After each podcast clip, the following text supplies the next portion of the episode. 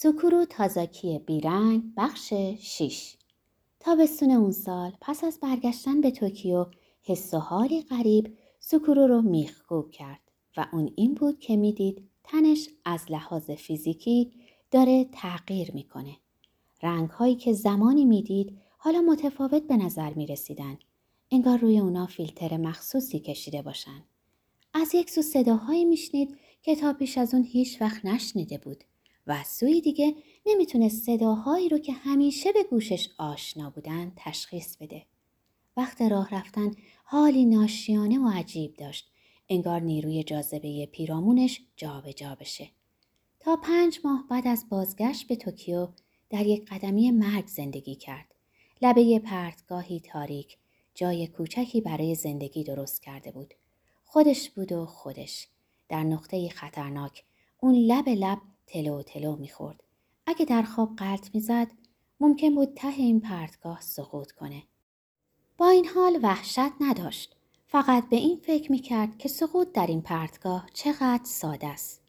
دور تا دورش تا چشم کار می‌کرد سرزمین ناهمواری بود پوشیده از تخت سنگ.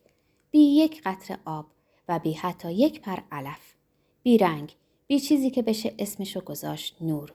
نه خورشیدی نه ماهی نه ستاره نه حسی که معلوم کنه جهت چیزها کجاست دم غروب گرگومیش رازآلود و سیاهی بی انتهایی صرفا جا عوض می کرد. مرزی دور افتاده در حاشیه ادراک. در عین حال جایی بود پر از فراوانی و وفوری غریب. هنگام گرگومیش پرنده ها با منقارهایی به تیزی تیغ هجوم می آوردن و بیرحمانه گوشت تنش رو میکندن. ولی وقتی تاریکی همه جا رو می‌گرفت پرنده ها پرواز کنان دور می شدن و این سرزمین در سکوت حفره های تن او رو با چیزی دیگر با ماده ناشناس پر می کرد. نمی‌فهمید این ماده چیست. نمی‌تونست قبولش کنه نه ردش. ماده صرفا حفره های تنش رو پر می کرد. توده ای سایوار و مهم که انبوهی از تخمهای سایوار و موهوم میگذاشت بعد تاریکی پس می‌رفت باز گرگومیش می‌شد و باز پرنده ها رو با خود می آورد که یه بار دیگه تکه تکه تنش رو میکندن و میبردند. خودش بود و خودش نبود. سکورو تازاکی بود و سکورو تازاکی نبود. وقتی دیگه طاقت درد نداشت خودش از تنش جدا می‌کرد و از نزدیک از نقطه بی درد سکورو تازاکی رو نگاه می‌کرد که این چنین زج می‌کشید. اگه خیلی تمرکز می‌کرد غیر ممکن نبود. حتی همین حالا هم گاهی اون حال و هوا برمیگشت. حال ترک خودش، حال تماشای درد کشیدنش انگار درد خودش نباشه. از بار که بیرون رفتن، سکورو سارا رو دوباره به شام دعوت کرد. گفت شاید بتونیم این دورو برا چیزکی بخوریم. پیتزا مثلا. سارا جواب داد هنوز گرسنه نیستم. سوکورو گفت باشه پس موافقی برگردیم خونه من. سارا بیمیل ولی قاطع گفت ببخشید ولی امروز حال حوصله‌شو ندارم. سوکورو گفت چون که من یه بند از اون موضوع مسخره حرف زدم. سارا آه کوتاهی کشید. نه به این خاطر نیست. فقط باید یکم فکر کنم. به چیزای مختلف. برای همین دوست دارم تنها برم خونه. سوکورو گفت باشه حتما می‌دونی که واقعا خوشحال شدم که باز تونستم ببینم تو باهات حرف بزنم. فقط کاش موضوع خوشایندتری برای حرف زدن داشتیم. سارا لحظه ای لباشو جمع کرد و بعد انگار تصمیمی گرفته باشه گفت بازم دعوتم می‌کنی؟ یعنی اگه اشکالی نداره؟ معلومه که می‌کنم اگه تو پایه باشی. هستم. خوشحالم بهت ایمیل می‌زنم. پای ورودی مترو با هم خدافزی کردند. سارا با پله برقی بالا رفت و سکورو از پله ها پایین رفت. هر کس برگشت به خونه خودش. هر کس غرق در افکار خودش. سکورو اصلا نمی‌دونست سارا به چی فکر می‌کنه و اصلا هم نمی‌خواست چیزایی رو که در سر خودش میگذشت به سارا بروز بده. برخی فکرها هست که در هر صورت مجبوری پیش خودت نگهشون داری و فکرای توی سر سکورو که حالا سوار قطار بود و داشت به خونه می‌رفت از همین دست فکرها بود. در اون شیش ماه از سال که سکورو در آستانه مرگ بود هفتش کیلو لاغر شد. کاملا انتظارش می‌رفت چون به ندرت چیزی می‌خورد. از بچگی صورت پری داشت ولی حالا در و داغون و بدریخ شده بود. دیگه صف کردن کمربنداش جواب نمی‌داد. مجبور بود شلوارای کوچیکتر بخره. لخت که می‌شد دنده هاش مثل قفسهای ارزون قیمت پرنده ها بیرون می‌زد. شونه هاش افتاده بودن و حالت ایستادنش به وضوح ناجورتر شده بود. به خاطر این همه وزن کم کردن پاهاش دوکی شک شده بودن. مثل لک لک. به خود لختش در آینه خیره مونده بود و فکری تکونش داده بود. این هیکل یک پیرمرده یا یک آدم محتظر. بی اینکه از خودش چشم برداره گفته بود شبیه محتظر هم که باشم کاری ازم بر نمیاد چون واقعا پام لب گوره. جان در بردم ولی زورکی. به این دنیا چسبیدم مثل پوسته حشره ای که به تک شاخه چسبیده باشه. در آستانه اینکه با تندباری برای همیشه برباد بره. ولی شباهتش به آدم محتظر بار دیگه با تمام وجود تکونش داد. طولانی تر از همیشه محو هیکل خودش شد. ما تو بی حرکت. مثل کسی که نتونه از گزارش تلویزیونی زمین لرزه عظیم یا سیلی وحشتناک در سرزمینی دوردست چشم برداره. فکری ناگهانی به سرش زد. شاید واقعا مرده بودم. شاید همون وقتی که اون چارتا تردم کردن جوانی که اسمش سوکورو تازاکی بود واقعا مرده بود. فقط ظاهرش مونده بود. اونم زورکی. و در طول شیش ماه بعدش تن و صورتش دستخوش تغییری فاحش شده بود و همون پوسته ظاهری هم جای خودشو به چیز دیگری داده بود. حس باد، صدای حجوم آب، حس پرتو آفتاب که از لابلای ابرا رد می‌شد، رنگ به رنگ شدن گلا در طول تغییر از این فصل به اون فصل همه و همه چیز پیرامونش انگار تغییر کرده بودند. انگار همه چیز از نو طراحی شده باشند. آدم اینجا و الان همین کسی که اون در آینه می‌دید ممکن بود در نگاه اول شبیه سکورو تازکی باشه ولی در واقع اون نبود. صرفا ظرفی بود که فقط برای راحتی روش برچسب اسم اونو داشت.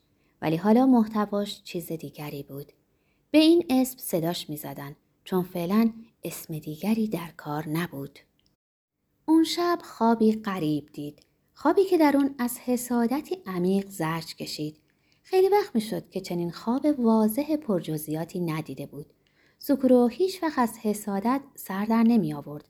البته مفهومش رو درک می کرد. حسی که ممکنه نسبت به کسی داشته باشی که استعداد یا نبوغ یا موقعیتی داشته باشه یا بتونه کسب کنه که تو هم دلت بخواد داشته باشی. عشق ورزیدن به زنی و ناگهان اونو با دیگری دیدن. قبطه و نفرت و تأسف و نومیدی و خشمی که راه در رو نداره. ولی هیچ وقت شخصا این احساسات رو تجربه نکرده بود. هیچ وقت آرزو نکرده بود استعداد و نبوغی رو که نداره داشته باشه. و هیچ وقت عاشق سرگشته کسی نشده بود. هیچ وقت آرزوی داشتن کسی رو نکرده و قبطه کسی رو نخورده بود. نه اینکه چیزایی نبود که از اونا ناراضی باشه. چیزایی بود که می‌دید نداره. اگه مجبور می‌شد می‌تونست فهرستشون هم بکنه. فهرست خیلی درازی نمی‌شد ولی از چند خط هم بیشتر بود. ولی این نارضایتی ها و کاستی ها درونش مونده بودند. اینا به اون دست احساسات دچارش نمی‌کردند که انگیزش شوند تا دنبال جواب بیرون بزنه و سر به این سو اون سو بگذاره. دست کم تا اون موقع که اینجوری بود. ولی در خوابی که دید در حسرت یک زن میسوخت. معلوم نبود این زن کیست. فقط وجود داشت و توانایی ویژه‌ای هم داشت که تن و دل خود رو از هم جدا کنه. به سکورو گفت یکی از این دو رو به تو میدم. تنم یا دلم. هر دو با هم نمیشه. باید یکی رو انتخاب کنی. همین حالا. گفت اون یکی رو به کس دیگری می‌دهم. ولی سوکورو همه اونو می‌خواست. نمی‌خواست نیمه دیگر رو به مرد دیگری بسپره. طاقتشو نداشت. می‌خواست به زن بگه اگه اینجوریه هیچ کدومو نمی‌خوام. ولی نمی‌تونست. گیر کرده بود. راه پیش و پس نداشت. از دردی شدید به خود پیچید. انگار دستای بزرگ همه تنش رو بچلونه. گوشتای تنش پاره شد. استخوناش از درد به فریاد اومد و آتش هولناکی پیدا کرد. انگار که تک تک سلولای تنش از تشنگی خوش شده باشن. انگار که رطوبتشون تا قطره آخر کشیده شده باشه. بدنش از خشم لرزید. از فکر دادن نیمی از اون زن به کسی دیگر. این خشم شیره قلیز گلالود کثیفی شد که از مغز استخوانش بیرون زد. ریههاش دو کوره مهار نشدنی شده بودند و قلبش مثل موتوری بود که تخت گاز می‌رفت. خون تیر رنگ بیتابش تا که دست و پاش پرتپش میکوبید. بیدار شد. همه تنش میلرزید. مدتی گذشت تا به فهم خواب می‌دیده. لباس خیس عرقش رو دراند و خودشو با حوله خوش کرد. ولی هر قدر هم پاک می‌کرد نمی‌تونست خودشو از اون حس لزج و سرد و زننده خلاص کنه. به ادراکی رسیده بود یا شاید شهودی. پس حسادت این بود. تن یا دل زنی رو که دوست داشت یا شاید حتی هر دو رو کسی دیگر به زور قاپیده بود. حسادت دست کم تا جایی که از خوابش می‌فهمید چار ناپذیرترین زندان دنیا بود. کسی به زور در زندان حسادت حبسش نمی‌کرد. زندانی به میل خودش تو می‌رفت. در رو قفل کرد و کلیدش رو دور مینداخت. هیچ کس دیگری در دنیا نمی‌دونست که او اون تو گرفتار شده. البته که زندانی دلش می‌خواست فرار کنه و می‌تونست هم فرار کنه. هرچه بود زندانش دل خودش بود. ولی نمی‌تونست تصمیم بگیره. دلش به سختی دیواری سنگی بود. اصل و جوهر حسادت هم همین بود. سوکورو یه قوطی آب پرتقال از توی یخچال در آورد و لیوان پشت لیوان ازش خورد. گلوش خشک خشک بود.